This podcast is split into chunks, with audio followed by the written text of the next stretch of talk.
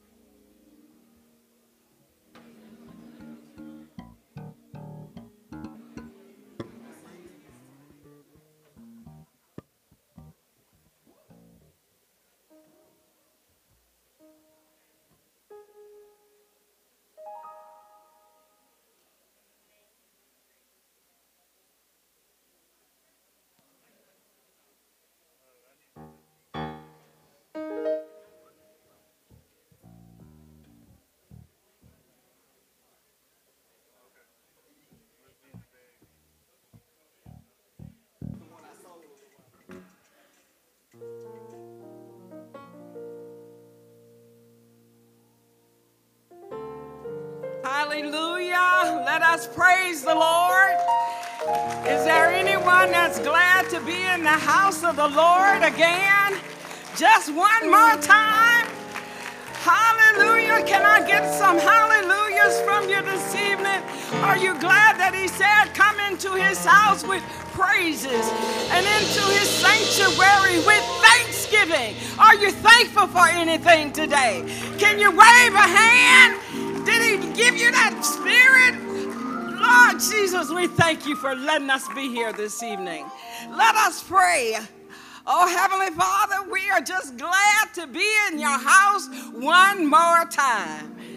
God, we thank you for allowing us to have this opportunity to revive ourselves again because we need you, Jesus. We need you, Jesus. We need you, Jesus. We know that this is a mean world and there are a lot of things happening out here, but we know that there is a God and He sits high and He looks low. And God, we believe that you got us right now, that no weapon formed against us is going to prosper. And right now, we come before you with thanksgiving. We come before you with empty vessels.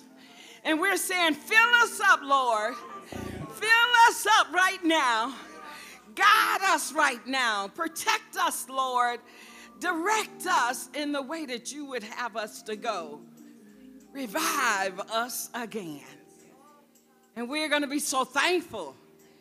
We're going to give you all the glory and all the praise because we know it's not because of anything good we've done, it's because of your goodness and your mercy that we're able to be here tonight. And we just want to say, Hallelujah!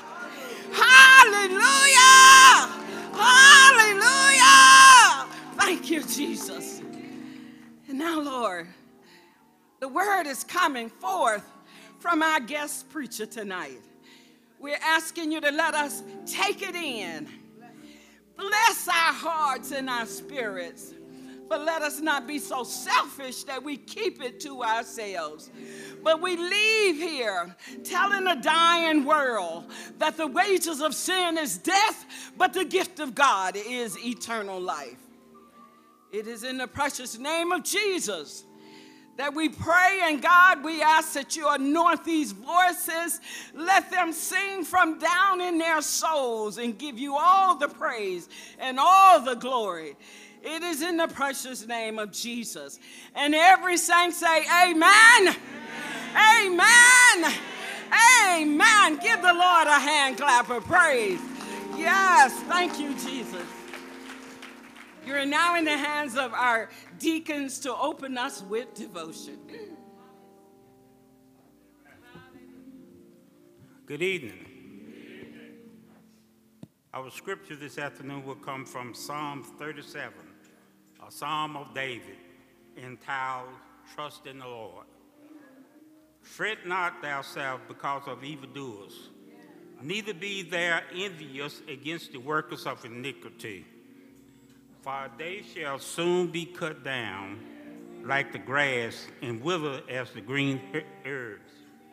Trust in the Lord and do good, so shalt thou dwell in the land, and verily thou shalt be fed. Delight thyself in the Lord, and he shall give thee the desires of thy heart. Commit thy ways unto the Lord Trust also in him, and he shall bring it to pass. And he shall bring forth thy righteousness as the light, and that judgment as the noonday. Rest in the Lord, and wait patiently for him. Fret not thyself because of him who prospers in the way, because of the man who bringeth wicked device to pass. Cease from anger and forsake wrath. Fret not thyself in any wise to do evil. For evildoers shall be cut off, but those that wait upon the Lord, they shall inherit the earth. For yet a little while, and the wicked shall not be. Yea, Thou shalt diligently consider his place, and it shall not be. But the meek shall inherit the earth, and shall delight themselves in the abundance of peace. The weakest plotteth against the just, and gashes upon him with his teeth. God's word for God's people.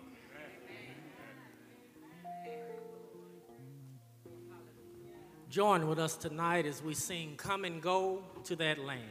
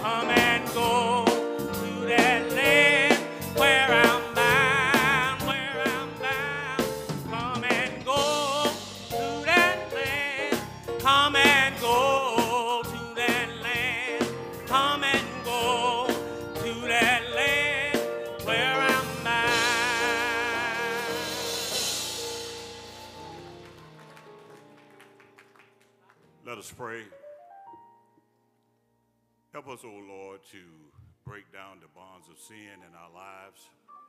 Help us to rejoice in a new light. Help us to understand what revival is all about, O God. Lead us now into this land. Lead us into this revival with happy hearts and happy, happy, happy minds. Oh God, free us from any emotions that may hinder us. Help us to acknowledge that you alone and you all by yourself are our God. We pray now for those in the land and island of Hawaii who have lost so many lives. We ask, oh God, that you would bless those people and bless the reconstruction of their homes and lands. We pray that, oh God, that we will do all that we can to help those in need. Thank you for allowing us to have beautiful homes and families here, beautiful lives. We want to make sure that we touch someone who is a little bit more downtrodden than ourselves. Help us to do that, dear Master, as we know only you can. We pray now for a wonderful spirit in this place tonight. Oh God, we I feel you already. Touch us now. Keep us in your care, oh God, now and forevermore. In the name of Jesus we pray. Amen. Praise the Lord. Y'all ready to give him glory? Y'all ready to give him praise? Here we go. Simple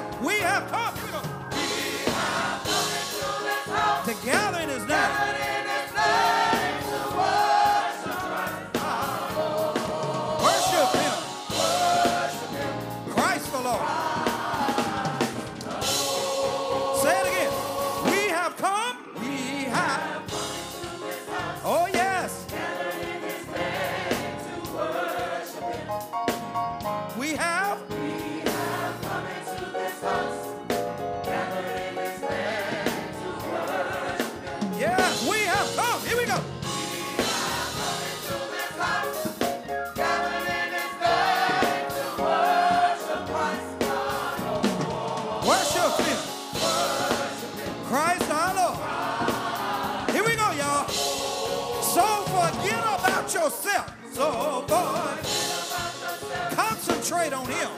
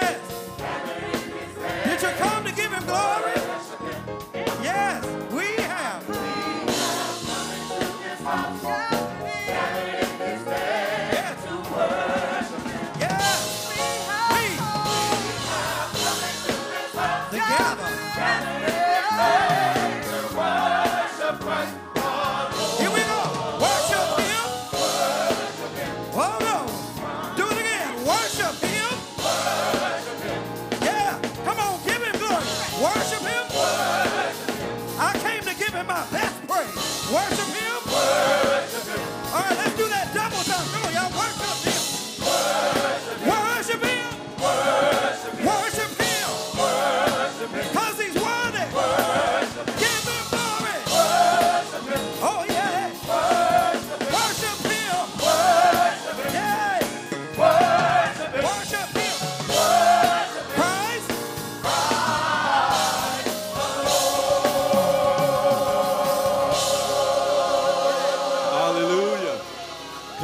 Bless the name of the Lord in here. Come on, let's worship him. Worship him. Anybody know he's worthy to be praised tonight? I said he's worthy to be praised tonight. From the rising of the sun to the going down of the same, God is worthy to be praised. Hallelujah. Worship him. Christ the Lord. Amen. Amen. Listen, can y'all play that again just a little lower? Just look, keep it going, keep it going. And what we're gonna do is, while they doing that, y'all just give your neighbor a fish bump. Welcome your welcome your neighbor. Say hello to your neighbor. Say hello to your neighbor. Come on, come on. We're gonna worship the Lord, but we're gonna fellowship with each other. Go on and say hello to your neighbor. Go on and say hello to your neighbor. Listen to all of our Facebook friends, to all of our distant members. We welcome you to Cade Chapel for this Tuesday night. Awesome August revival service. God is great and greatly to be praised. Amen. Hallelujah. Hallelujah. Amen. Amen. Amen. Bless his name. Bless his name. Bless his name. You may be seated in the presence of the Lord. What an awesome God we serve. Amen. What a glorious God we serve. Amen. God bless you. God bless you. I already feel the presence of the Lord in this house. Amen. Amen. Amen. Amen. I want to thank our deacons for leading us in our devotion. God bless you. I want to thank our ministers for getting us started. And we are in the midst of a great time on tonight. Amen. How y'all feel tonight? Y'all feel good? Don't fool me now. Do y'all really feel good? Anybody know the Lord is good? Tell your neighbor it's a setup, it's a setup, it's a setup, it's a setup, it's a setup. It's giving time, y'all. It's a setup, it's a setup, it's a setup. Amen, amen, amen. It's time for us to give and to give joyously, to give joyfully to the Lord God of our salvation. God who gives so much to us, the God who helped us this morning and this afternoon, and, and the Lord who is seeing about us. Jesus is a fence around us every single day. Does anybody know that? I said, Jesus is a fence around us every single day. Amen. That's my old time church coming out. I ain't going to go there, but I sure feel it. Hallelujah. Hallelujah. So, listen, for those of you who are giving online, we invite you to, to give any number of ways that, that uh, are listed. Uh, certainly, you can give by texting uh, or by scanning the QR code that's on your screen. Certainly, you can use the Cade Chapel app. However, you give, whatever you give, we want you to give how you can give while you are at home. For those of us who are here, we're going to go to old time church. Amen. Amen. The, the ushers have the baskets available and ready, and they're going to receive the offering on tonight. We're going to let you exercise a little bit tonight. Amen. Amen. If you didn't get your exercise or your steps in, you're going to get them today. Hallelujah. Hallelujah. Amen. Amen. So we're going to walk around and give in this offering. God has been good. God has been great, and we want to bless the Lord. Listen, we didn't we didn't we didn't ask for a particular offering on last week, but I am asking if you can, all of our members, if you can support these revival services, these three services with a gift of $25, a gift of $25 uh, during these the course of these three services. If you will bless this church with that gift, that will help us. Amen. That will help to support these revival services. $25. Amen. If you can. If you can. If you can't, give what you can. Amen. Amen. Amen. We ain't going to fall out over how much you give. Amen. God bless you. God bless you. You give as the Lord has prospered you to be able to give. But we are asking if you can support us with $25, that would be a great blessing to us. Amen. Amen. We're going to do this the same way we did on last week. We're going to ask the two outside uh, aisles if you will stand, and we will proceed from the rear uh, down the wall and then up the aisle. After they finish, we will receive the offering from the two inner aisles. Uh, you will stand, and again from the rear and then up the center aisle. Amen. Amen. Brother Gaines, did I get it right? All right, I got the thumbs up from Brother Gaines. Amen. This, amen. These voices are going to sing again. Don't they sound good? Come on, encourage them. Come on and encourage them. Amen. Amen. Because they about to encourage you to give. Amen. Won't you stand? Won't you stand? Won't you stand? The two outer aisles. Won't you stand now and give in this our offering?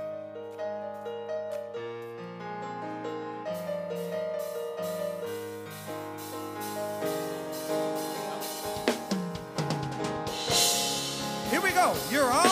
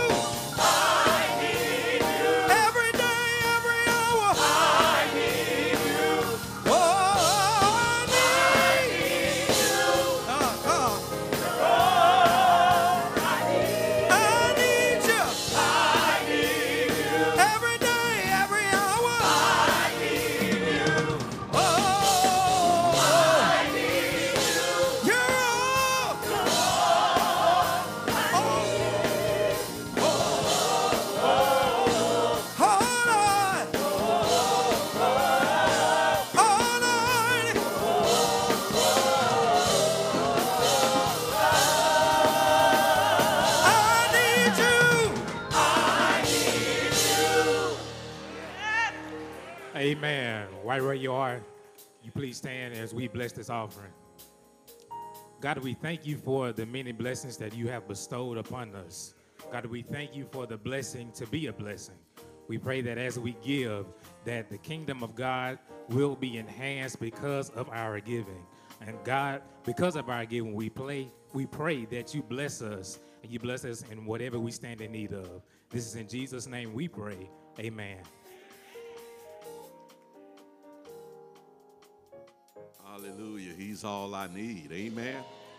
I say, He's all I need. Amen. Amen. Amen. Amen. So glad to have all these preachers and pastors with us on tonight. Amen. Can you thank God for these preachers and ministers and pastors? Amen. Amen. Pastors from all around the city and and then outside of the city. Amen. God bless you. Thank you for being with us on tonight. Reverend Phillips from the Mount Zion in Canton, Mississippi. Amen. Amen. Reverend Willie Tobias of the Mount Zion here in Jackson, Mississippi. Amen. Reverend C.J. Rhodes, Mount Helm Baptist Church. Amen. Amen. Our own Reverend Claude Tucker. Amen. yeah, Claude Tucker's with us, True Vine, and Reverend Walter Farrar. We thank God for all of you. And of course, our ministers of the house. Don't they, they just look good? Amen. We thank God for your presence on tonight. Thank God for your presence on tonight. And then we have a preacher. I don't think you heard me. I said, there is a preacher in the house tonight. Amen. Amen. And we're excited to be able to host him here in the city of Jackson, Mississippi. He's not been to Mississippi a lot of times. Uh, he was here for our annual session on last year. Uh, but but he hadn't spent a whole lot of time in Mississippi. Amen. So uh, we made sure it was good and hot for you when you came, so you so you get the real Mississippi experience. Amen. Go back to California and let them know you really been to Mississippi. Amen. Amen. Some of you know him, many of you don't. So why don't we get to know our speaker for tonight? Serving since 1999, Dr. Claybon Lea Jr. is the senior pastor of Mount Calvary Baptist Church in Fairfield in Suisun City, California. He's a widely known and highly sought after preacher, teacher, lecturer, and leader. He's been blessed to travel the world sharing his gifts to the glory of God. A believer that a call to preach is a call to preparation, Dr. Lea earned a Bachelor of Arts degree in religion from Morehouse College. While there, he was inducted to the Martin Luther King Jr. Board of Preachers. He has also earned a Master of Divinity degree from Union Theological Seminary, a Doctor of Ministry degree from United Theological Seminary, and a Doctor of Philosophy degree in Biblical Studies from Golden Gate Baptist Theological Seminary, graduating with the highest honors having written his dissertation on the hermeneutics of Desmond Tutu. Dr. Lea serves on several boards and committees on local, state, and national level. He is the immediate past president of the Far West region of the National Baptist Convention USA Incorporated, a proud member of Omega Psi Phi Incorporated, and a life member of the NAACP. He is the father of four remarkable children Claybon III, Julian, Christopher, and Jessica. Ladies and gentlemen, help me welcome our speaker for tonight, Dr. Claybon Lea Jr. Come on, y'all give him a Jackson, Mississippi Cade Chapel welcome. Come on. Bless him tonight. Welcome to Jackson. Welcome to Cade Chapel. Amen. Amen. And have your way in this house. Amen. Amen. Amen. There, there, there is, there is, there is one other fast fact that I want to share with you that was not included in, in, in the uh, bio that you just saw. He is also a candidate for the president of the National Baptist Convention USA Incorporated. Amen. Amen. Amen. And so we will certainly be praying uh, for that effort. Amen. Amen. Amen. After the next election, we're here. We. all right. All right. After this next election, we will be in the hands of our speaker for the night, Dr. Claybon Lea Jr.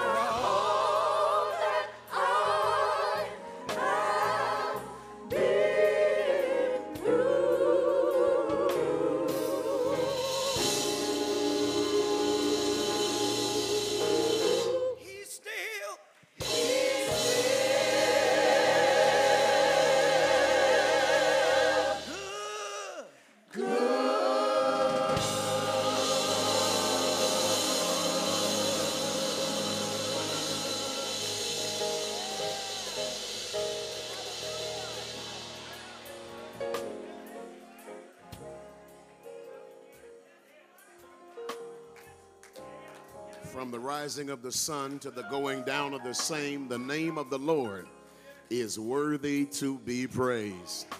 And the Bible gives us at least two reasons to praise the Lord. Number one, if you're breathing, the Bible says, let everything that has breath praise the Lord. But then, if you've been redeemed, the Bible says, let the redeemed of the Lord say so, whom he hath redeemed from the hand of the enemy. And if you've been through anything, and you survived it and still have your joy intact, you ought to be able to testify with this music ministry that you know, that you know, that you know, that you know, and don't nobody else need to tell you so, because you personally know that the Lord is still mighty, mighty, mighty, mighty good. Hallelujah to the Lamb of God. I greet you in the mighty and magnificent, marvelous, magnanimous name of our Messiah and miracle worker from Nazareth, Jesus the Christ, our living Savior and Lord, the one in whom we live, move, and have our very being. What a joy it is just to be alive tonight and then to be in the house of the Lord together on one accord. And I pray to God that we do not get so far removed from the height of the global pandemic that we've just endured that we fail to appreciate the opportunity to gather together in person as well as virtually to share in the worship of our God. Allow me to hurriedly give God thanks for, celebrate the life and the leadership of a man who continues to live out a legacy that was laid before him and leave a legacy behind him, whom God has gifted you to be your tribal chieftain, your pastor, your under shepherd, your visionary, your teacher, your guide in things pertaining to the kingdom in the person of Pastor Reginald Buckley. Thank you so much, sir, for who you are to the kingdom, who you are to this church, who you are to me and so many others, and certainly for this opportunity um, to come and to share in this time of revival and spiritual renewal, knowing the preachers that you know all over the country uh, to have reached over into California and asked me to come. I'm most humbled and most grateful to all of the reverend clergy that share in the pulpit and any that may share in the pew.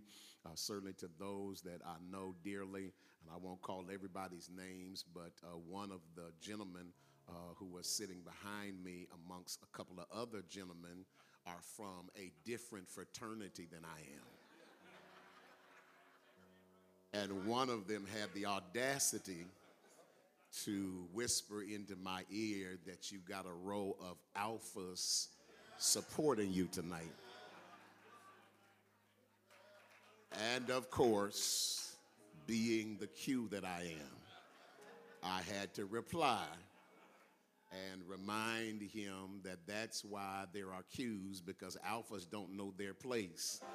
They're supposed to be out in front, but they're often trailing behind. And the Bible does say that the last shall be first and the first shall be last. And so, good to see you, brothers. Good to see.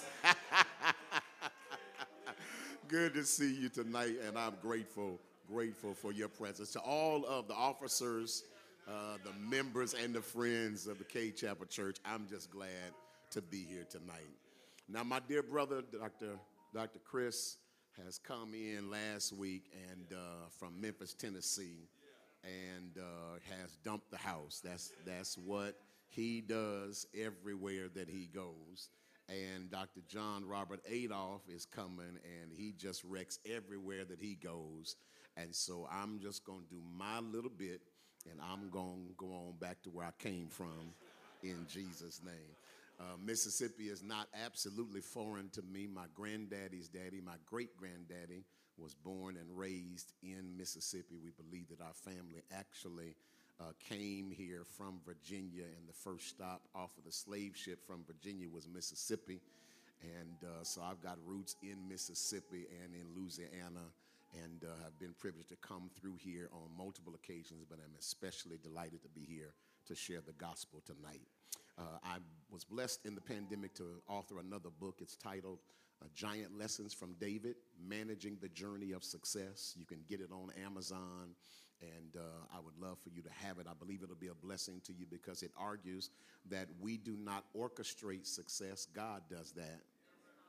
But we have a responsibility to manage success.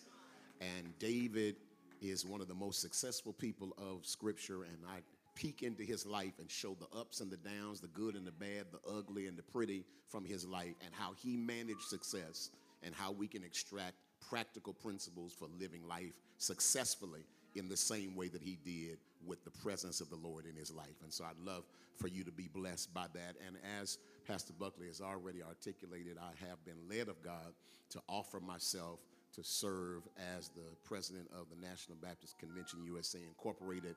Um, in the next election, we pray that God would allow his favor to help us as a convention to move beyond our glory days of history with leadership that's dynamic and progressive enough and anointed enough for us to be able to create new history for the generations that are coming behind us.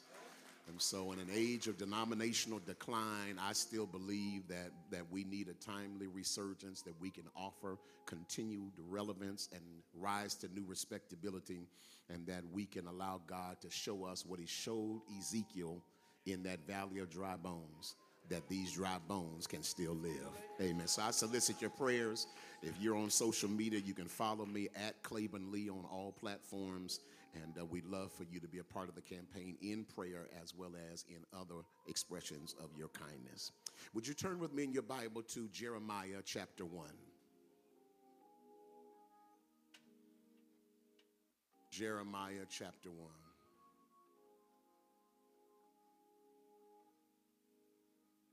I want to call your attention to verse 4 and verse 5.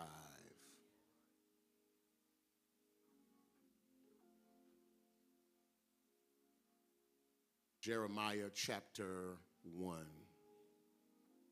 verse 4 and verse 5. And I'm going to read and you're hearing out of the New International Version. If someone close to you in person or virtually doesn't have a Bible, I ask you to be both kind and Christian enough to share yours with them. This is the word of the Lord. The word of the Lord came to me saying, Before I formed you in the womb, I knew you. Before you were born, I set you apart. I appointed you as a prophet to the nations. Heaven and earth may pass away, but God's word shall stand forever. You may be seated in the presence of the Lord our God. Whenever you haven't heard a preacher, there are two questions that you have. Number one, can the preacher preach? Number two, how long will the preacher preach? And so I cannot answer that first question for you. You have to be the judge of that yourself. But that second question can be answered largely by the frequency and the volume of your amens. Because your silence may suggest to me that I'm not coming through clearly, and I need to add another five minutes to that part of the message. And I've learned over my years of preaching the gospel that you don't have to be everlasting in length to have eternal impact. And, and I still believe that if there is prayer in the pew, then there's more power for proclamation in the pulpit.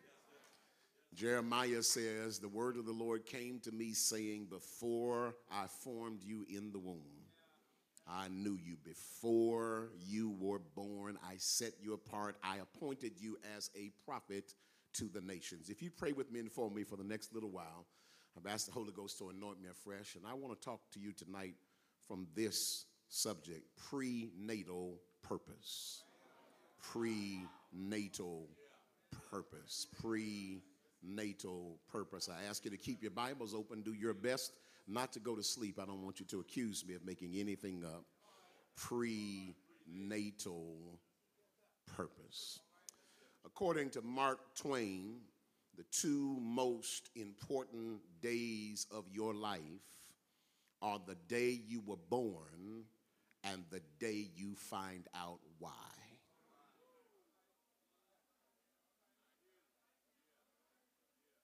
Myles Munroe wrote that the greatest tragedy of life is not death, but life without a purpose.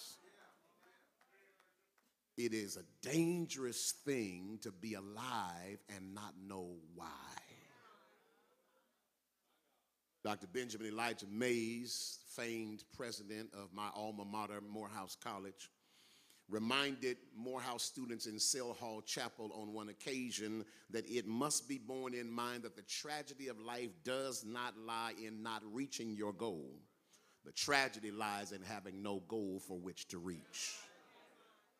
He said it's not a calamity to die with dreams unfulfilled, but it is a calamity to die and not to dream. He said that it is not a disaster to be unable to capture your ideal, but it is a disaster to have no ideal to capture. It is not a disgrace for you not to reach the stars, but it is a disgrace to have no stars to reach for. It is not failure, but low aim that is a sin. Goals, dreams, ideals, and stars for which to reach are inextricably bound to one's purpose. Existentialist philosophers cynically argue that the notion of purpose and meaning is false. Some posit that life, as a definition, is devoid of what they call ontological meaning. In other words, you don't have any real reason for being. That all we do is we're born and we live and then we die. And if we happen to experience some happiness along the way, that's just a caveat. But my brothers and my sisters, I've come by to argue tonight that a life without purpose is like a rider on a rocking horse. It makes much motion but no progress.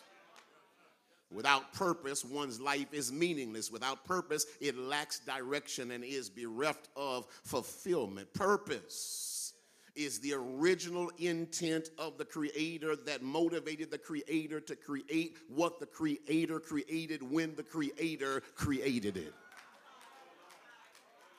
purpose.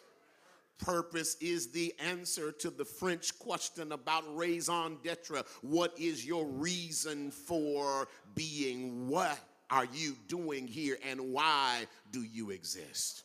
Purpose is the answer to that why question of your life. People ask these days popularly and cavalierly, What's your why? You might want to talk to your creator to find out the answer because that raison d'etre helps us to understand the purpose for which God created us.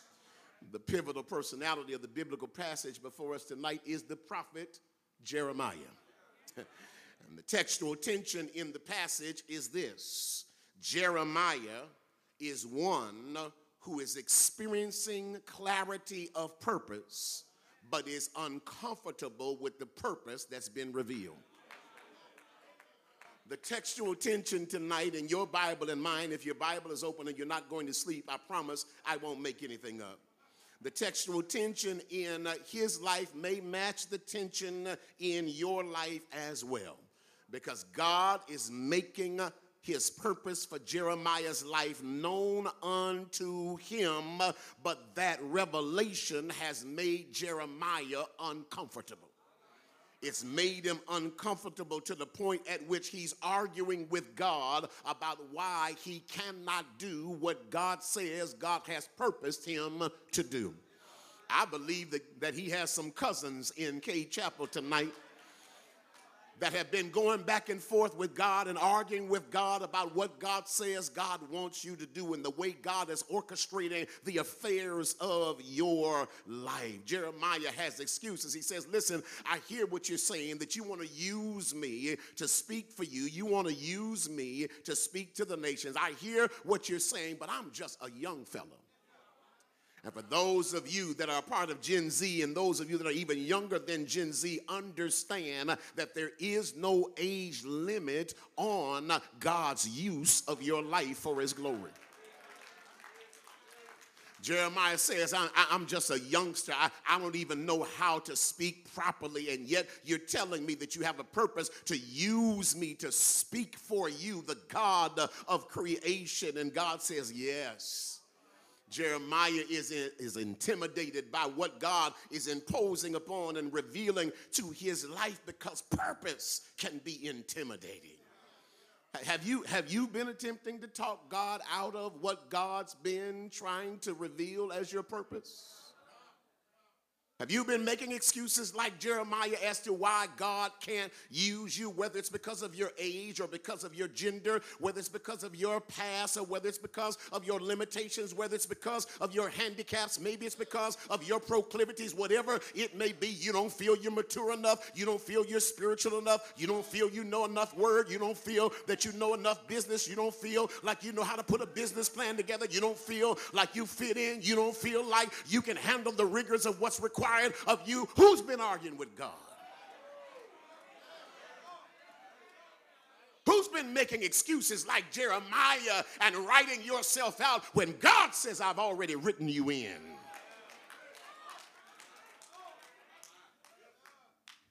Jeremiah argues with God like some of us are tonight, and it's understandable. It's understandable because if your purpose does not intimidate you, it may not be God's purpose for you. I'll back it up and try it again. If your purpose does not intimidate you, it may not be God's purpose for you. Why, preacher? Because purpose is always bigger than you, but never about you. Mhm.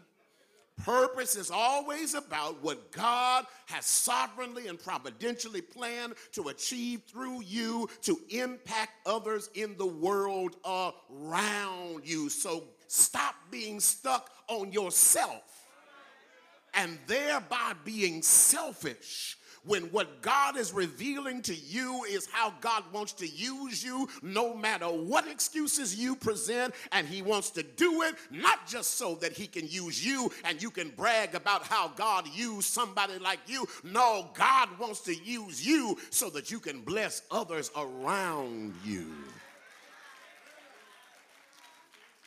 So, what does God do when you read this first chapter? You'll discover that God then educates, encourages, and empowers Jeremiah. God seeks to do the same for you tonight, whether you are clueless about your purpose, whether you have lost sight of your purpose, whether you are maximizing your purpose. uh, You need to know that you've got a prenatal purpose. Yeah, consider the very words as we come to this text and tiptoe through the tulips of the text. Note the words that the Lord speaks unto Jeremiah. He says, Listen, before I formed you in the womb, I knew you. Before you were born, I set you apart. I appointed you as a prophet to the nations. That, that preposition before is where the prenatal nature of purpose lies. Because what it suggests to us, and I'm getting into the text, but I'm about to shout on the inside. Because what this preposition before suggests is that God decided how he wanted to use you and then made you.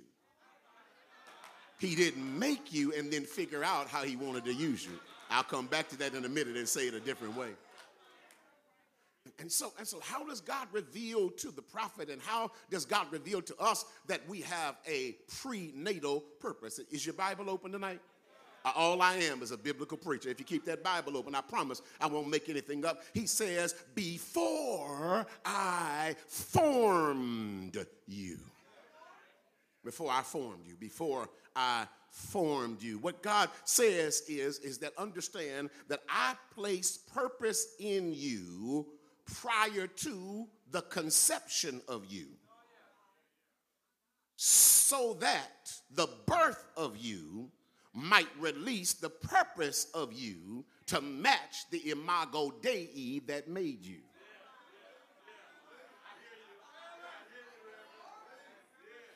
He said, God, God says, before your mother and your father ever got together, understand that your purpose was in place before sperm and egg ever got together.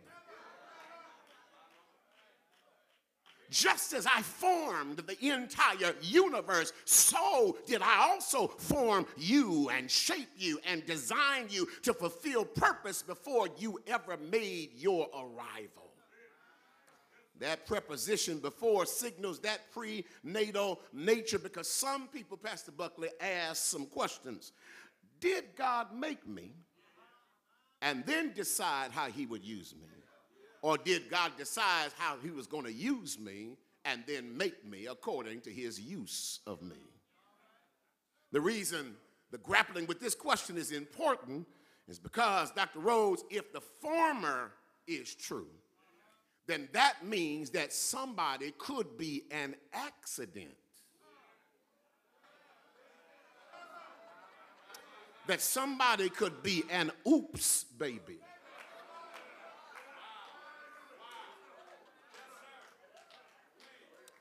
It, it suggests that that maybe you weren't supposed to be here. If, if God is the kind of God who waits until you get here to figure out why you're here, but when you understand what he's saying to the prophet Jeremiah, he's saying, Oh no, you didn't just show up and then I had to figure things out. I had it figured out before you ever arrived because before you were formed in the womb, I already put purpose on your life. Who is God talking to? to let you know that he's been thinking about you a mighty long time. But keep reading your Bible. He says, Before I formed you. And then he says, I knew you. Stay with me, y'all. I knew you. That Hebrew verb there, knew, implies at least three things. One, it carries the notion of choosing in advance for a purpose. God chose you in advance of making you with purpose, on purpose, for purpose. Yeah. Now, maybe that doesn't shout you, but in some other circles, saints would be running around the sanctuary, bumping into the wall, just by the honor of knowing that God, out of all the choices he could have made, he chose you. I don't care what anybody else thinks about you. I don't care what anybody else has said about you. I don't care how anybody else has made you feel about yourself. I've come by to remind you tonight that God chose you.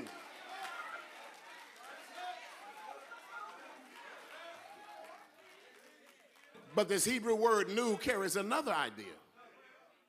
It also carries the idea of divine surveillance. That when he says, I knew you, God is saying, I committed myself to watch over you and to protect you. Mm. Mm. In other words, God said, because I chose you, I'm never going to take my eye off of you. And watch this, and I'm never going to take my hand off of you. I think I may shout tonight before we get out of here. I'm trying to hold it. When you consider that God committed God's self to watch over you from the time that he thought of you until the time that you spend eternity with him, you ought to get excited. Because not only has he committed to watch over you, but with that means uh, that he also has committed himself to protect you. That's why some of the stuff that you thought should have killed you didn't kill you. Because God's purpose was so huge for your life that he said, I may let something happen to them, but I ain't gonna let it kill them. You may have one foot on a banana peel and the other one on crazy, but he ain't gonna let you lose your total mind. He'll let you get in an automobile wreck and let the car be totaled and let you walk away as if nothing ever happened because he's committed to watching over you.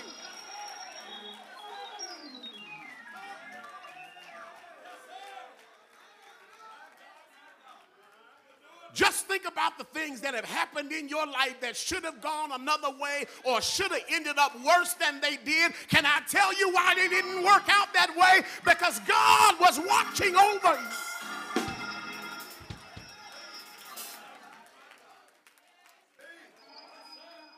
I pastored my home church. And there was an old lady in our church that used to sing every now and then all night and all day. Angels keep watch over me, my Lord. Hmm, somebody ought to thank God that He's been protecting you. But but here, here here's the other thing. Excuse me for shouting so much tonight. I just I'm just overwhelmed by the word. Because the third aspect of this Hebrew verb knew also says that God had full knowledge of your life Watch it. I'll back it up and try it again. Just as God attached purpose by choosing you in advance, he also had full comprehensive knowledge without any blind spots about everything you do, everywhere you go, everybody you'd engage with, the decisions that you would make, your good and your bad, your ups and your downs, your ugly and your pretty, your proclivities and your passions, and he still chose you anyway. Now I know from I'm, I'm from California and I don't live in Mississippi, so you want me to think that folks are different in Mississippi than they are in California. But I'm a church baby. I've been in church all my life, and one of the things I know is that all of us got some stuff that ain't the best stuff that we think ought to disqualify us from being used by God. But God knew what you would do. He knew your uprising and your down sitting, and He made you anyway.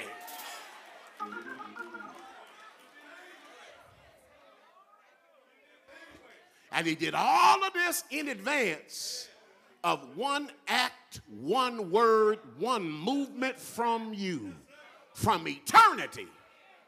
He said, I'm going to form you and I'm going to know you. Now, I'm trying to move on, Pastor Buckley. I really don't want to preach long, but I just feel like there are a few people that haven't moved tonight, and some of y'all need to just be honest tonight. The reason you don't want to move right now is because you don't want the person next to you to know or the person online with you to know that if they knew everything about your life, even with your saved and sanctified, holy, righteous self, that they may not want to sit with you tonight. But God knew everything and He ain't changed His mind yet.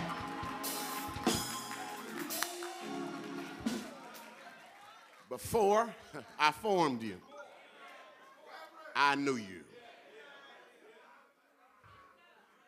That's what he says.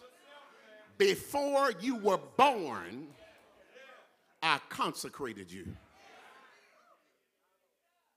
I set you apart. It's just in that one verse, verse 5. Is your Bible open?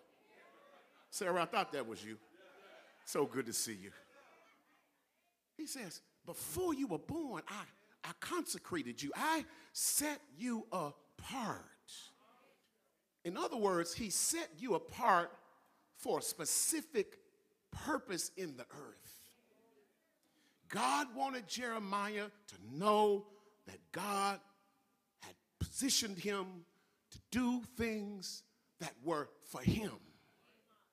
What do you mean, preacher? That God was making him unique in purpose even if others shared similarities in purpose, their purpose would not be his purpose because his purpose would be unique to what God designed for him. You are an original. You are not a duplicate. I'll try it again. You are an original. You, you are not a facsimile. You, have been uniquely made by God. Even if you are an identical twin, there is something that is distinct about you, even to your gene pool and your DNA. Because God, when He makes you, uh, He makes you in a way that is uniquely you. That's why you don't have to live life frustrated trying to be or trying to be like anybody else. Learn to be comfortable in your own skin because God made you with a unique purpose. Here's something for for somebody, especially young people, but there's still some, some middle aged and older adults that need this word too. The fact that God consecrated you, set you apart, is the reason you don't always fit in.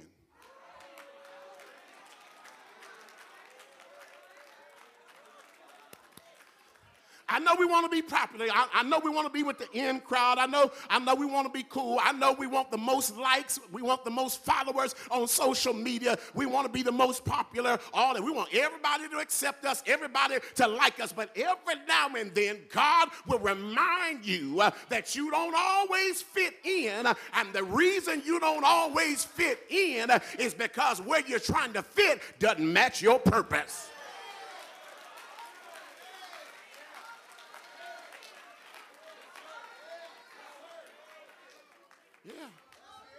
That's why what other folks can get away with, you ain't comfortable with. Even if you try it, you don't feel right. You don't feel the same because because that, that don't fit you.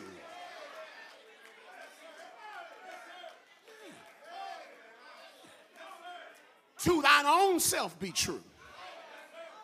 God created you with your own unique personality, your own gifts, your own interests, your own abilities, your own preferences, and the like. God set you apart for purpose. And that's why there's no need to compete from the pulpit to the pavement, from the choir stand to the concrete, and every space in between and beyond. There's no need to compete with anybody else because they can't beat you being you, boo.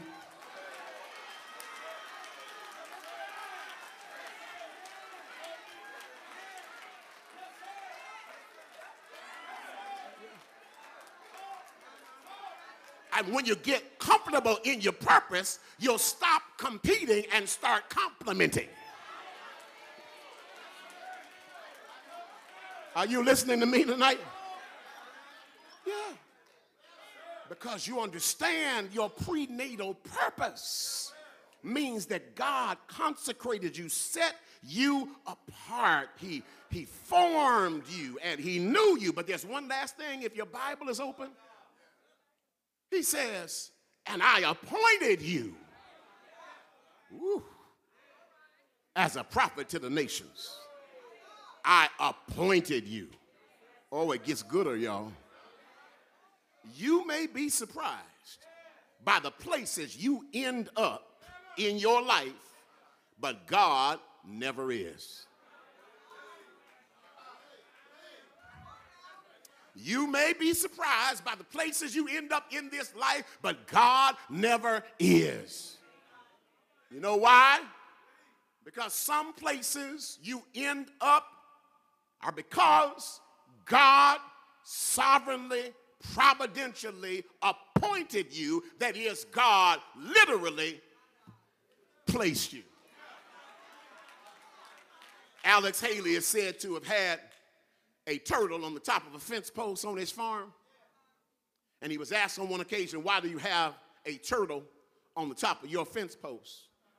And he said, Because that turtle reminds me that I didn't get here by myself.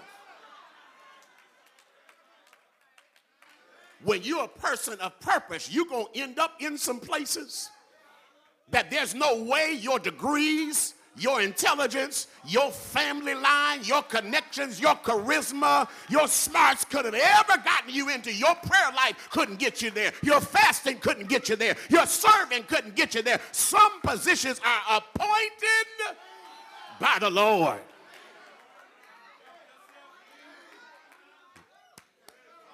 And the good news is that if God appoints, then God anoints. What does that mean, preacher? If God places you somewhere, then He's going to enable you to function there. Are you listening to me? And so while it may be intimidating to you, it's not intimidating to God because God already knows what God put in you. And if it weren't in you, God would not have allowed it to come to you.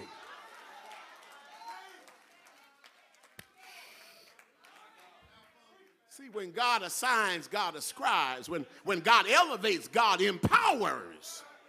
God took everything into consideration about you and about me, and God never once was tempted to backtrack from his decision to create you and appoint you. Now, I'll just throw this in for free and I'll move toward a close. I don't want to keep you too long. Uh, the fact that he's willing to appoint you means this it means that prior to, because this is prenatal purpose, prior to your appointment, God considered several things. I'll just give you three. God considered your pains. He considered your heartbreaks, betrayals, backstabs, setbacks, mistakes, bad decisions, sabotage, assassination of your character, people coming for you when you didn't send for them. He considered all of that that would hurt your heart and that you believe would handicap your potential. And God says, I'm going to point you anyway. Mhm. And so stop allowing your pains to keep you from your purpose. Stop talking yourself out of purpose just because you got hurt along the way. Stop telling yourself, I just can't get over this and I just can't get over that. I'd like to move on, but I just can't get past it. Yes, you can. Trust God's purpose in your life to be greater than your pains. Can I tell you another thing that he considered? He also considered your proclivities. We don't know all of Jeremiah's proclivities, but a couple of them we do know. One, he was all in his feelings most of the time.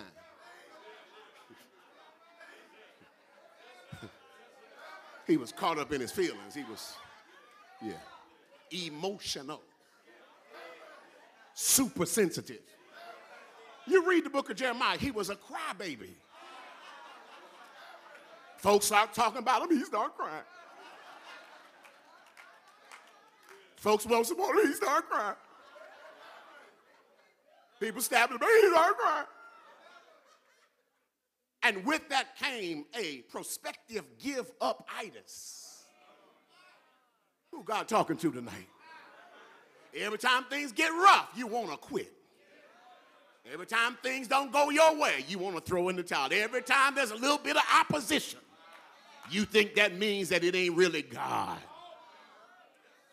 One time it got so bad that Jeremiah wrote up his letter of resignation and was about to submit it to God and quit preaching and said, I, I, can't, I can't do this no more. I, I ain't going to preach no more. I'm not going to speak for you no more. And before the ink could get dry on the resignation letter and before he could submit it into God's office, he said, Oh, hold on. Let me rip this thing up. I said I wouldn't go preach no more, but his word is like fire shut up in my bones.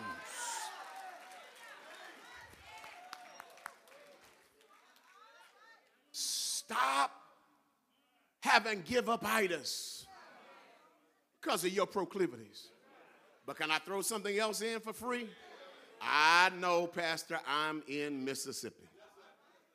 But I just need to say to you wherever you are in the universe, if you're a human, there are going to be some proclivities that you have towards sin.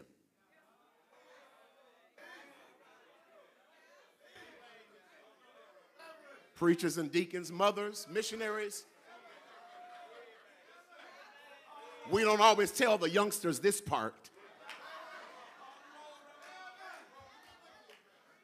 that when God's hand is on your life, it does not cause your sinful proclivities, your preferences, the things you like that are not consistent with God's will to naturally go away.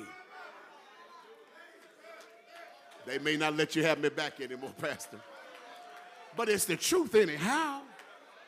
You don't, you don't think I got word for that? Come here, Paul. I find that there's a law in my members warring against my flesh, and the good that I would do, I do not. And what I say I'm not going to do is the very thing that I'm going to do. Oh, wretched man that I am, who shall deliver me?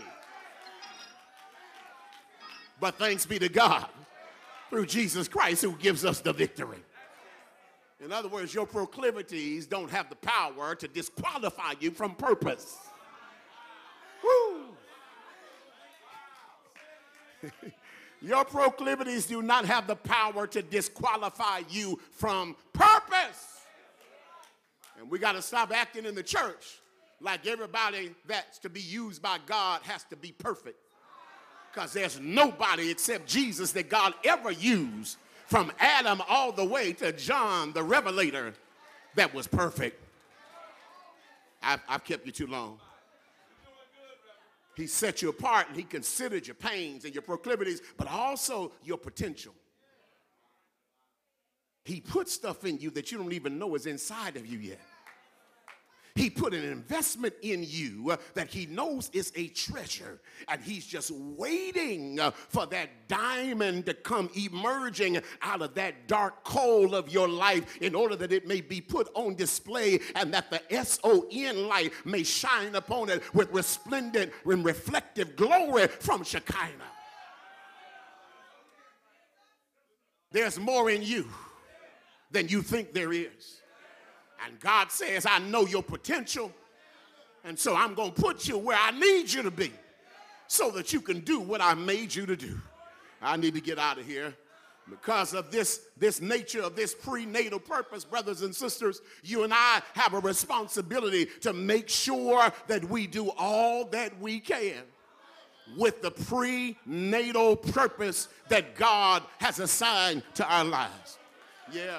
And so, and so the question is if I'm not to be a prophet to the nations like Jeremiah is, but I have purpose, what, what, what do I need to do, preacher? What's my action item list?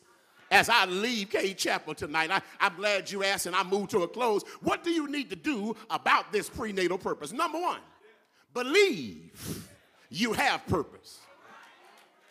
Some of you may have come into church, some of you may have logged on tonight, and you didn't really believe that you had purpose from God that was prenatally assigned to you. But He sent this preacher by to tell you tonight you have purpose, but it won't be activated until you believe it is so.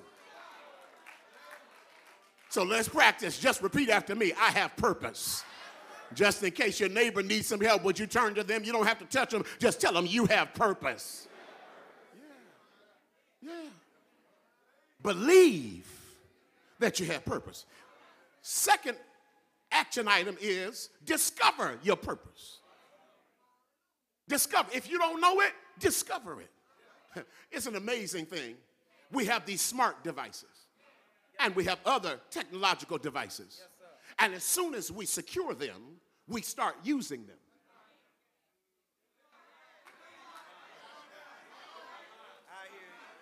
And because we just start using them, we never ever experience the power that they possess. And some of us are like that.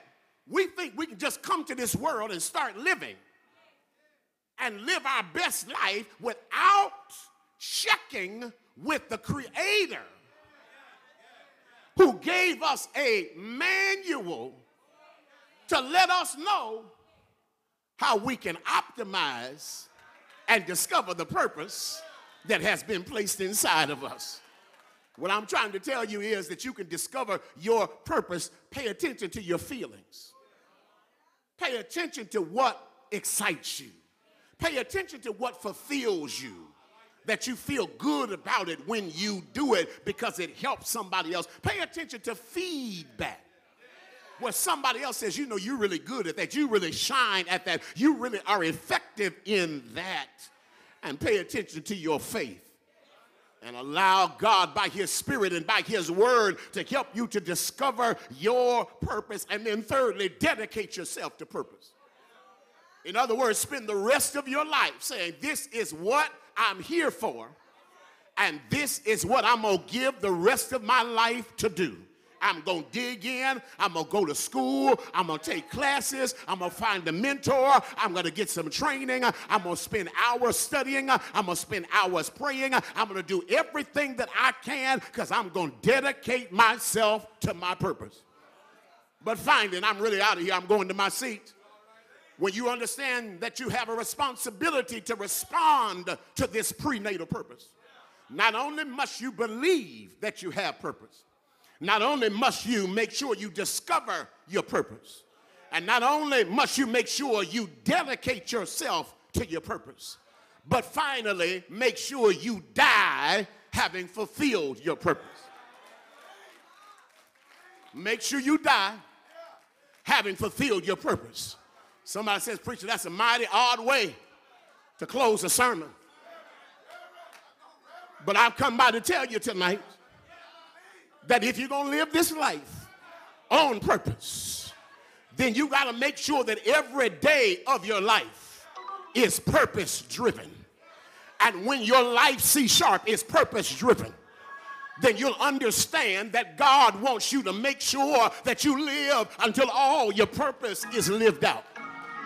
And when you understand those whom God has used mightily along the journey, I'm all right then you understand uh, that God uh, wants you to die uh, having fulfilled your purpose. In other words, uh, God says, uh, I want you to leave it all uh, on the field because that's why I made you. Myles Munroe said that the richest place in the world is the cemetery. And that's because too many people uh, live uh, having died uh, with their purpose rather having died fulfilling their purpose. Don't you die full, but learn to die empty. All of those dreams, all of those books, all of those businesses, all of that ministry, all of that word, all of that help, you got to make sure you leave it all out on the field. And when you read the Bible, you'll discover everybody that God used died having fulfilled their purpose. Adam died having fulfilled his purpose uh, because his purpose was to start uh, the existence of humanity on the earth. Abraham died uh, having fulfilled his purpose uh, because his purpose was to be the father of the faith. Joseph died uh, having fulfilled his purpose because his purpose was uh, to save his people in the famine uh, and become the second in command in Egypt. Uh, Esther died uh, having fulfilled her purpose, uh, which was to save her people from annihilation. Uh, you know, David died uh, having fulfilled his purpose uh, because it was through his uh, seed uh, that the Savior would come. You know that Solomon fulfilled his purpose to dispense wisdom in the earth. But I got to leave you here now because I see another man on a hill called Calvary. They marched him up the Via Dolorosa. He came here on purpose. He came here with purpose. Born of a virgin by the name of Mary given birth in Bethlehem, walked the dusty trails of Nazareth and the Sea of Galilee until at last one Friday uh, they nailed his hand and they spiked his feet, they pierced his side and crowned his head with thorns. And somebody said, Surely he must be the Son of God. And he died on the cross because his purpose was to die to save our souls from our sins. And when he died, and when he had paid it all, uh, the hymn writer said, Jesus paid it all. Uh, oh, to him I owe sin. Left the crimson stain, but he washed it whiter than snow. Uh, I got to leave you now. But his purpose was not just to die. He went in the grave, ran a revival in hell. And on Sunday morning, he got up from the grave, having fulfilled his purpose, and said, All power is in my hands in heaven and earth. And because he fulfilled his purpose, you can fulfill yours. For greater is he that is in me than he that is in the world. You can fulfill your purpose because the Bible says that you're more than a conqueror through him that loves you. You can fulfill your purpose in the dark seasons of light. For the Bible uh, says the Lord is my light and my salvation. whom shall I fear? The Lord is the strength of my life. Of whom shall I be afraid? The Bible lets us know we can fulfill our purpose. uh, For I can do all things through Christ who strengthens me. Is there anybody here tonight that can thank God for what he's done in your life? Somebody ought to get excited because eye has not seen, ear has not heard, neither has it entered into the hearts of us who love him and are called Oh, according to his purpose. Yeah.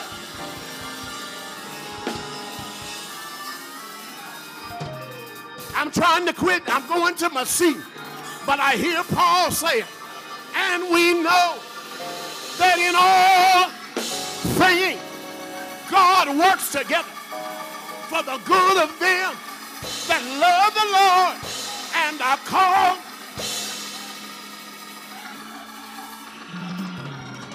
Oh,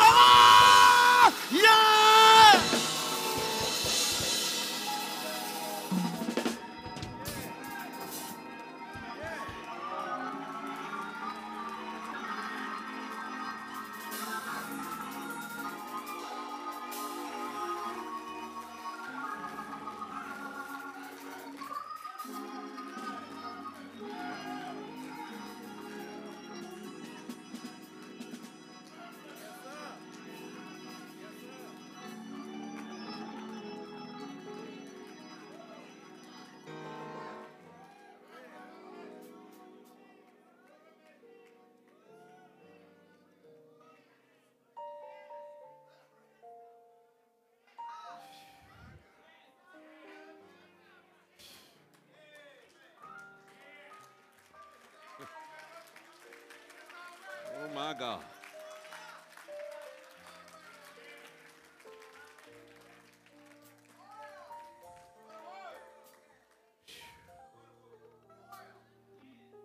Before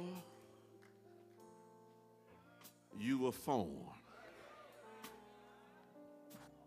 before anybody ever knew your name, he knew you gave you a purpose. And let me help somebody. Tonight could be the very night where you lean into for the very first time your purpose being fulfilled by opening your heart to your Creator, the one who made you, the one who fashioned you, the one who formed you in His image and after His likeness.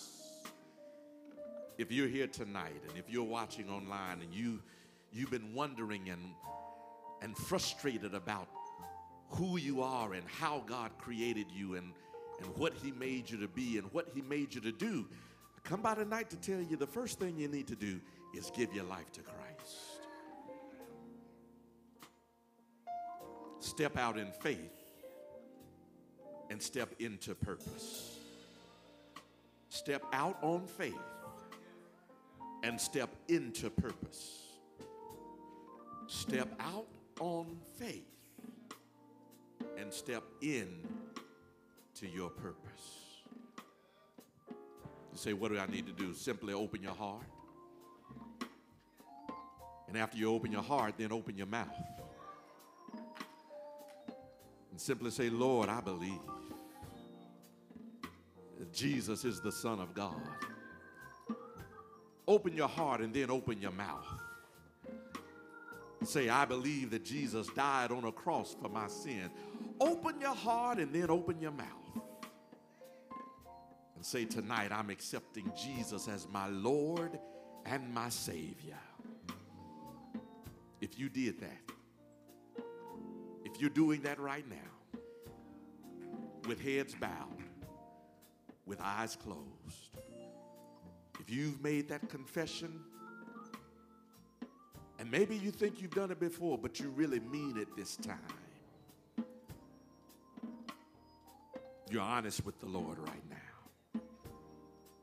Doors of the church are open to you.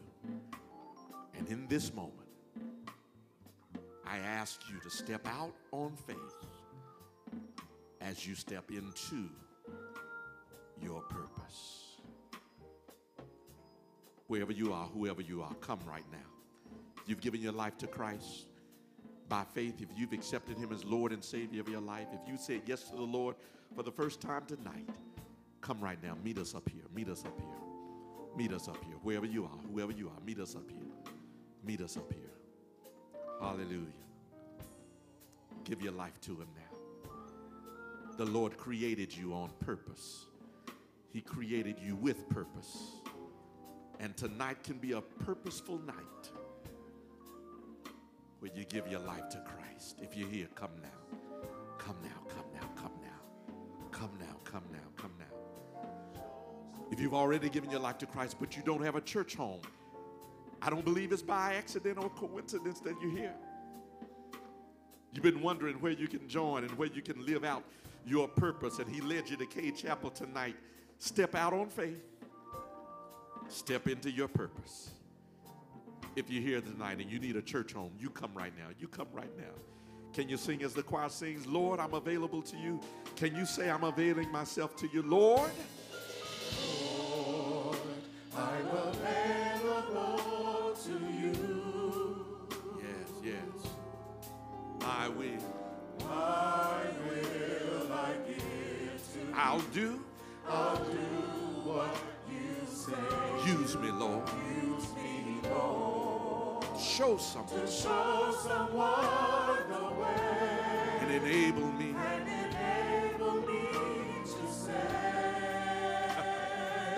my storage, My storage is empty.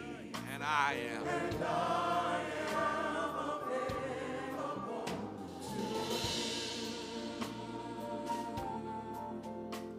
Come on, sing that one more time. One more time. They're still making up their minds. Say, Lord, I'm available.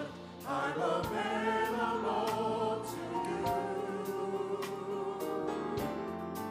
My will My will I give. said, I'll do what? I'll do what you say. Use me. Show someone. Show someone the way. Enable me. Enable me to say. Hey, my storage, my storage. uh, Said and I. Stay right there. My storage, my storage. And I- My storage, my storage is. I'm opening myself to you, Lord. My storage, my storage, my storage is. And I, and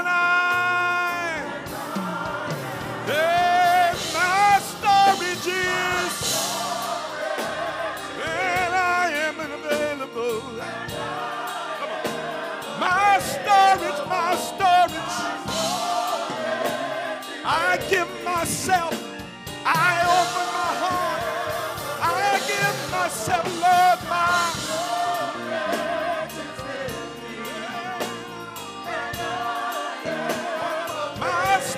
My storage. And I.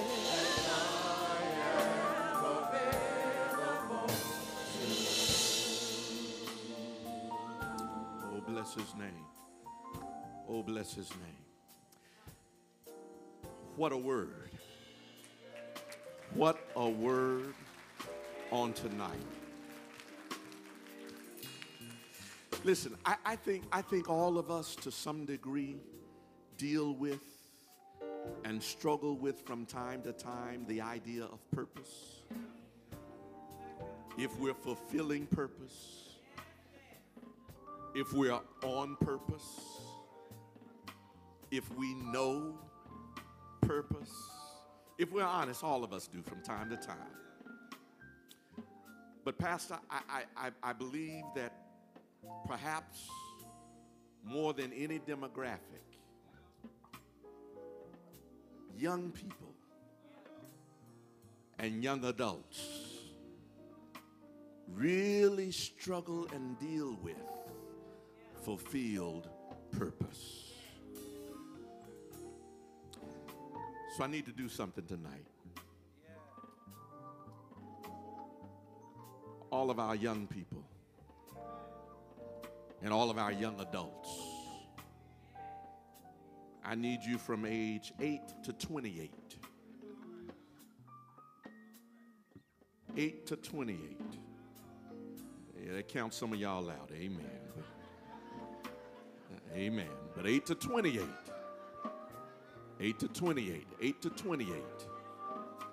8 to 28. If you're in that age range from 8 to 28. Hallelujah. Y'all come on up here. Y'all come on up here. Y'all come on up here. Yeah, 8 to 28. Yeah. Come on, come on, come on, come on.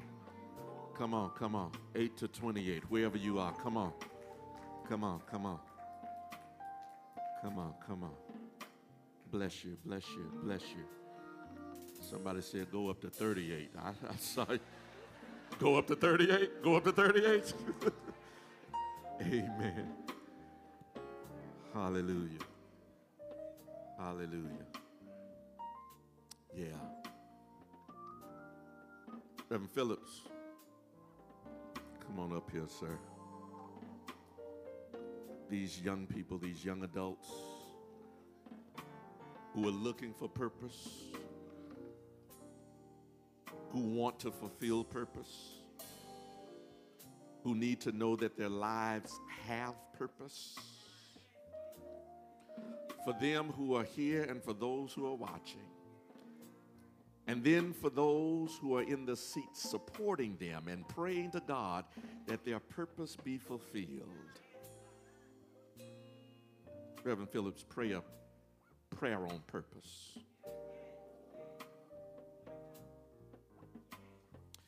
Because God made you. God made you who you are and how you are, and He did it on purpose.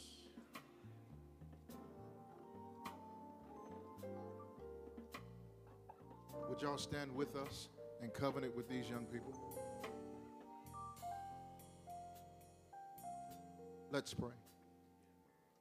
Eternal God, our Father, we bow humbly before your presence, acknowledging that thou art the Christ. God, thank you for this privilege that we have to come before your presence humbly, acknowledging that thou art God. Besides you, there is no other. God, uh, confessing our sin, our shortcoming. God, and then acknowledging the fact that you're God and you're so good. We thank you for these, your young people that have come before us today. We thank you that you've gifted us with such young people that'll come to church on a Tuesday night. And God, we don't take it for granted, but we ask now, God, that you would cover them from the crown of their head to the sole of their feet. That God, that they would be able to identify their walk with you in a way that brings them into purpose. God, we are satisfied with knowing tonight through the preach word that God, you had done this before we knew who we were. The prenatal part got us all wrapped up, God, that you formed us in spite of us. And God, we ask that they would not take the long journey finding themselves like some of us took to find ourselves. That God, that from the crown of their head to the sole of their feet, God, that your blood would prevail over them. God, that you would protect them in their going in and their coming out. God, that they will find beyond measure, God, the gift of the anointing, God, that would destroy every yoke, God. We pray right now, God, that you would bind them together, that one can't fall without the other. God, that their lives would outlive them, God, that they would not die without purpose being fulfilled. God, that they would be building man and advancing the kingdom of God. God, that your glory, God, would fill their lives in every step that they take. God, throw your weight around and get your glory. God, we declare and we decree tonight, God, that purpose shall walk through them and live in them. God, you are worthy of the praise on tonight. And we take it not for granted this moment in ministry that you've given unto us to cover them. But God, cover them as only you can. Keep them as only you can. Give them direction as only you can. God, and not allow them to follow trails, God, that would lead them away from purpose. But God, allow them to be trailblazers, God, as they walk in footsteps that have been ordained and ordered by you. God, this is our prayer. This is our plea and our petition unto you for these your people. Grant us your grace as only you can. And we be forever careful to give your name praise, honor, and glory. This is our petition in your son's name, we pray. Amen. Come on, put your hands together and celebrate these young people.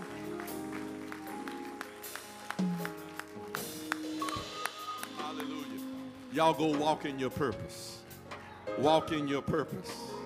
Walk in your purpose and do everything that the Lord has declared over your lives. Come on, let's celebrate them again. Encourage them again, y'all. Come on, y'all. Come on, y'all. Bless you. Bless you.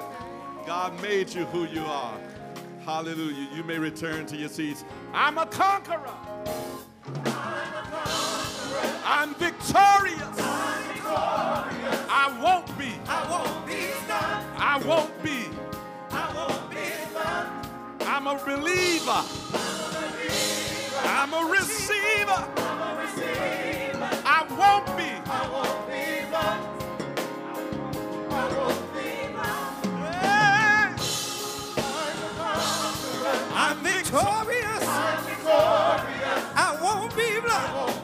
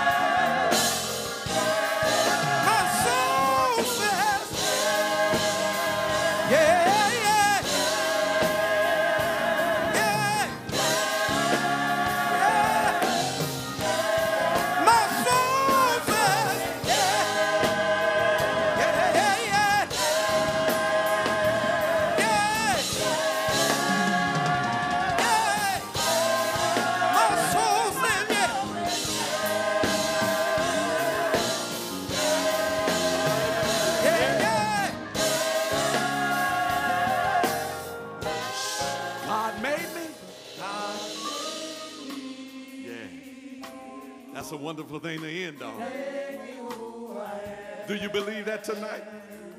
God made you. God made you. God made me. Whoa. Listen, let's bring back the preacher for tonight. Let's get the parting words. Amen. Come on, let's receive him. Hallelujah. Hallelujah. I pray this word has been a blessing tonight. Thank you, Pastor, for this privilege and this opportunity to share. And thank you for moving in the spirit. I felt like we needed to pray for young people tonight. And as a guest, I don't always know how to maneuver uh, being a guest in the house. Uh, but you were in the spirit, and I'm so grateful that you led the young people in the church in prayer. And if you are 38 or if you are 48 or you are 58 and you're still trying to figure it out, those same principles apply. God made you, so why don't you talk to Him about it? Ask Him to reveal it to you. If you got to fast, if you have to pray, whatever it is you have to do, do that. And then allow Him to speak to you because of your faith in Him. Pay attention to your feelings, what you're passionate about, what fulfills you, and then listen to the feedback of other people. Because guess what? Before you ever got here, He made you on purpose with purpose. And so we give God thanks. I, I am uh, I am certainly apologetic that I did not acknowledge the first lady of the house, Sister Buckley. God bless you, ma'am. So glad that you're here with us tonight. Amen. God, would you pray for me that God would keep me and bless me and lead me in all the things that I seek to do for Him and for His glory, for His people? and especially as it concerns the pursuit of the presidency of the National Baptist Convention. It's the most critical time in our convention's history, and I don't want a title because that's the last thing I need. But I want to be like Jesus, and I want to grab a towel and serve and try to help us to get to where God wants us to be. And so we're grateful. Sister Sarah Woodard was a member of my church for many, many years. Sister Sarah, I know, well, yeah. and and uh, her daughter helped to babysit my children and all that kind of stuff. And so I, I know I messed up your last name. I'm stuck in the past, but I know, I know, way, way back. But I'm grateful to see her tonight. And I think is the sister Reverend Jasper Lee here? She, she- oh, I see Wilma Lee. Is there any other Lees in here? I got some Lees in my church that have family here in, in Jackson. And so I'm grateful to God. Okay, good, good, good. God bless you. Good to see you. Amen. But let's bow our heads and let's pray with thanksgiving. God, thank you for what you've done tonight to remind us of our purpose, to encourage us in our purpose, to break shackles that would hinder our purpose.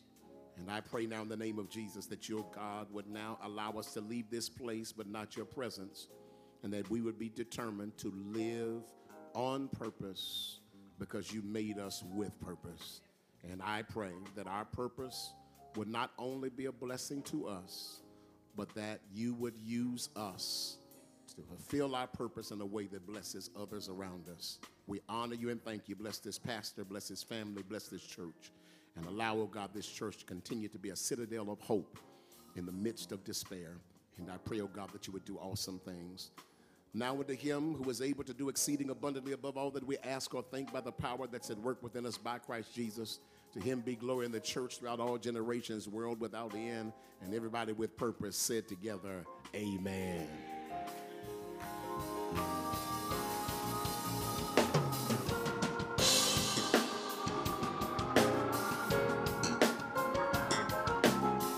Come on and shake hands with the preacher tonight. Shake hands with the preacher.